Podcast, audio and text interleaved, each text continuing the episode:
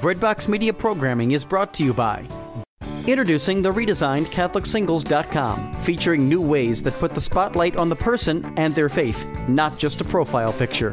For the past 20 years, faithful Catholics have used CatholicSingles.com, and the reimagined CatholicSingles.com website is ready to help single Catholics take the next step in sharing meaningful relationships with other faithful Catholics. Remember, CatholicSingles.com for faith, fellowship, and love. Ignatius Press is pleased to announce the first national book club created for Catholic schools. Ignatius Book Club for Catholic Schools was launched to support Catholic schools' dedication to forming the whole child, mind, body, and spirit. Ignatius Book Club for Schools partnered with leading publishers of children's literature to offer the best books and educational materials for all reading levels and interests. Head to ignatiusbookclub.com slash podcast and find wholesome books that delight, inspire, and enrich.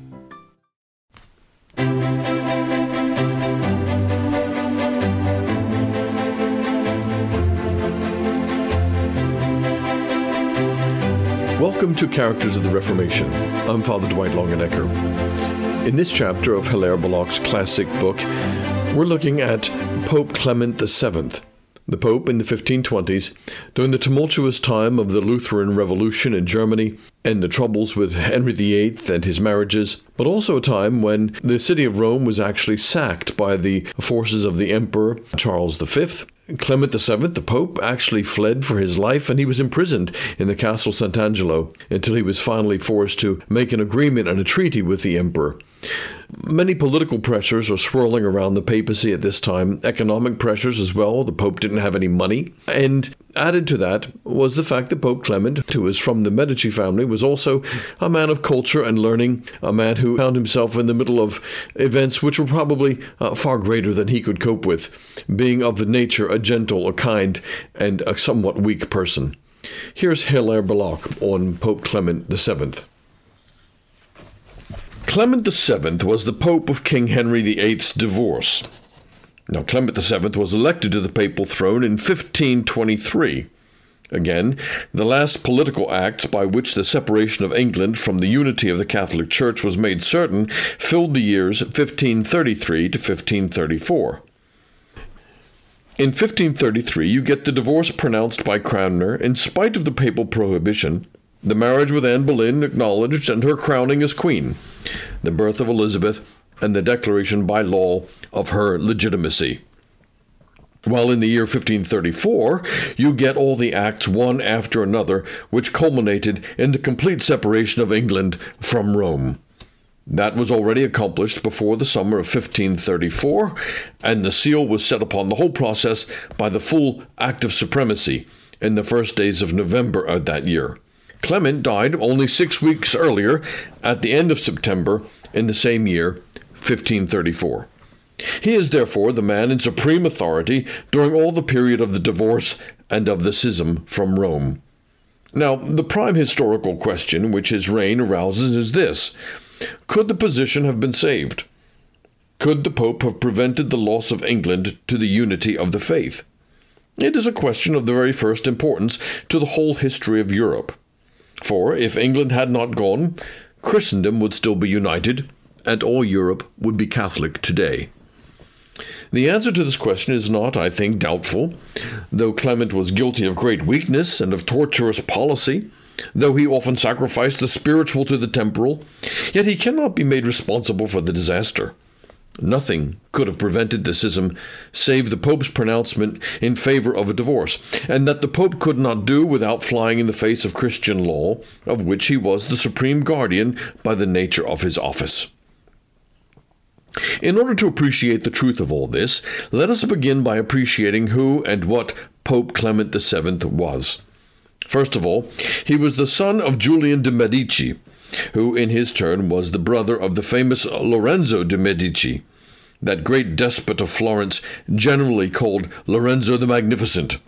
Not only one of the wealthiest and one of the most powerful princes of the Renaissance, but also one of the most striking of the many characters of that time.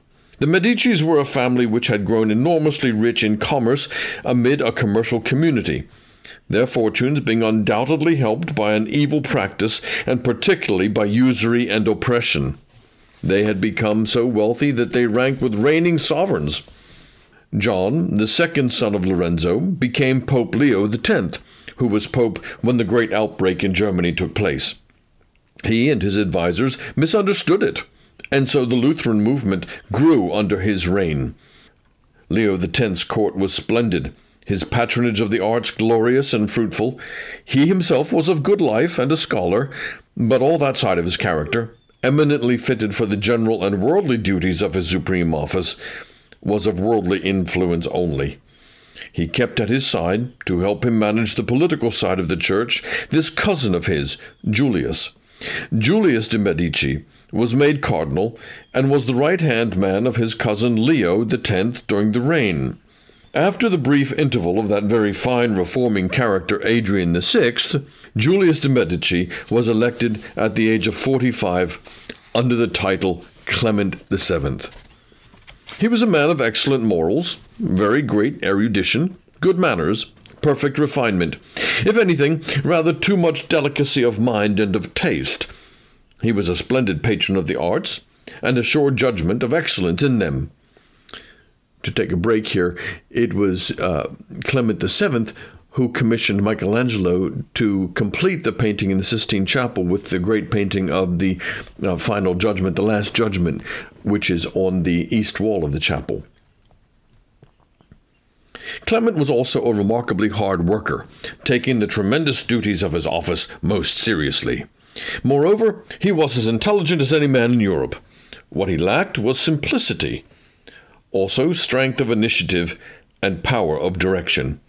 He lacked both those qualities which make for strong command, though what may be called the squareness of character, and those which make for successful command through the moral simplicity of character. In the face of a difficult and involved position, his policy became a tangle of secret and involved intrigues. And he had that fatal symptom of weakness which takes the form of always playing for time. There are, obviously, occasions when playing for time is wise. But Clement VII was one of those men who always play for time. And when they find a decision difficult, say to themselves that with sufficient delay anything may turn up in their favor, and who therefore create delay for its own sake. All his method, from the first mention of the desire for divorce expressed by the English court, up to the very last still hesitating and half tentative declarations against the actions of the English government, all of these consisted in dependence on delay and play for time. For seven years, he played delay as his only card. Nevertheless, for all his weakness and for all his errors, he could not, I repeat, have prevented the disaster. Or at least, he could only have prevented it at the price of disloyalty to the prestige and power and supernatural claims of the papacy, which it was his first duty to protect. Had he hastened things and pronounced against Henry in as brief a time as he could, the schism would still have taken place, because those who were managing the impulsive, sensual, and weak will of the English king were determined to have the divorce, or if they could not get it, to break with the head of Christendom and have it pronounced upon the local authority of their own servant, the primate of England, the Archbishop of Canterbury. They had behind them not only the will of Anne Boleyn, and later the powerful brain and capacity for rule of Cromwell, but the driving power of universal greed in the wealthier classes, who were straining at the leash to be let loose upon the rich pickings and the property of the church. The earliest date on which Clement might have definitively pronounced for or against Henry's claim was late in 1530, or more probably early in 1531. In practice, perhaps, considering all the obstacles of forms, appeals, and the rest, it might have been impossible before 1532. At any stage, it would have been too late. To have granted the divorce against justice and ecclesiastical law would have ruined the already shaken papal office, quite apart from the fact that Catherine of Aragon belonged to the most powerful ruling family of Europe. But it is equally true, and that is what people miss, that if Clement had been a more straightforward man, and had pronounced in favor of the Queen at the earlier date and against Henry, it would have been already too late to save England. Henry was already thoroughly and openly in the hands of Anne Boleyn, and already privately in the hands of Thomas Cromwell, with the whole of the English territorial class ready, under the protection of Anne and Cromwell, to spring upon the revenues of religion. It has been the general fashion for your official anti Catholic historian, both of the English and German Protestant variety, and of the French and Italian anti clerical variety, to ascribe Clement's reluctance to pronounce in favor of the divorce to the fear and pressure of the great Emperor Charles V, who was Queen Catherine's nephew and the head of her family. Too many Catholics have been affected by the general trend of the written history around them and have half assented to this idea, but it is a false judgment. Clement's mere political intentions during all his reign were obvious enough, and even necessary. His policy was certainly not merely to yield to the powerful emperor, it was rather to play the emperor's power against that of the French king, and thus be independent of both. It is true that Clement VII was reconciled with Charles V, after having been treated as a virtual prisoner by the irregular troops of that emperor. It is also true that after long double negotiations and the secret support of Charles's rivals, he came to an open agreement and crowned Charles at Bologna in 1530. It is true that of the various great political forces pulling the papacy various ways, the force of Charles V was at the critical moment in 1532 the greatest. But it is not true that it decided the issue. What decided the issue was the necessity that any pope would have been under, strong or weak, straightforward or intriguing, to decide upon the merits of the case. Clement went to the extreme limits of concession to Henry VIII, or rather to those who ran Henry VIII. He went beyond the limits of due and rightful concession. The weakest and most blamable of all his acts was a secret promise that he would not recall the case to Rome, but let it be concluded in Henry's kingdom and under Henry's eye. It is true that this promise was conditional, that Clement left himself a loophole of which he could take advantage, and of which he did take advantage when Catherine lodged her appeal. Still, it was intended to deceive and cause delay, and was an act the more reprehensible on that account. Yet, even with all such concessions, with all his hesitation and chance phrases which seemed to give Henry hope of succeeding, the central fact remained. Catherine had solemnly denied the consummation of the original marriage to Henry's brother. She was a woman of high character. She swore she had never been the real life of Arthur, who had died as a boy, and Henry never contradicted her. Proof sufficient to overset that solemn declaration was lacking. There was no sufficient ground upon which to quash the marriage of Catherine with Henry and to declare it null, unless Clement had been willing to admit that he was not the supreme judge in a moral case, that is, unless he had been willing to stultify all the claims and positions of the papacy. He had himself said, in his despair and anxiety, that it would be a good thing if the Queen of England were in her grave. He had allowed all manner of suggestions for outflanking the difficulty. He had even considered Catherine's voluntary renunciation, and of course everything would have been made easy if Catherine had consented no longer to press her solemn declaration or to insist upon her appeal. But, with Catherine making that appeal and taking the obstinate position that she did, Clement had no choice but to act as he acted even at the risk of losing England, and perhaps so delicate was the situation that France, the ally of England, might also be lost. Those who have blamed him most have failed to emphasize his chief grounds for hesitancy and delay, grounds which would have affected even the strongest character.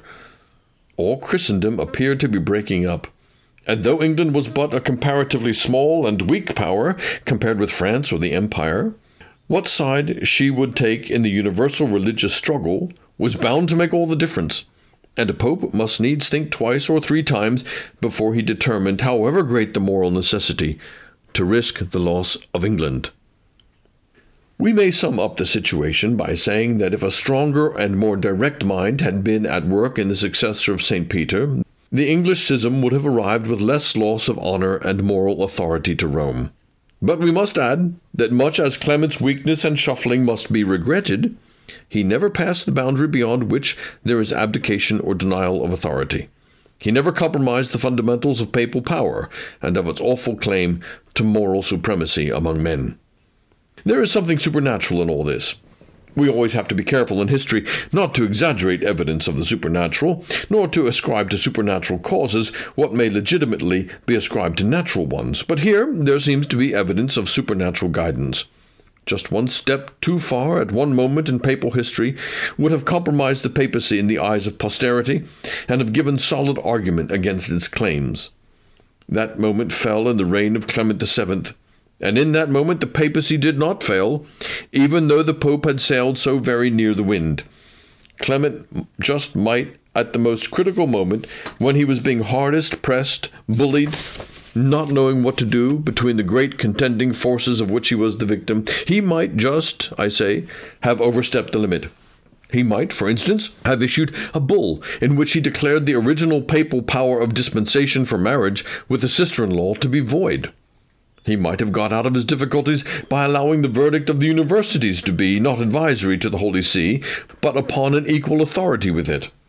He might have taken any one of half a dozen steps, each of which would have been for the first time an admission by a pope that the papacy was not really what it claimed to be. And by a sufficient margin, Clement happily was preserved from so fatal an excess of weakness. He was preserved from it by that divine safeguarding of the Church which never fails.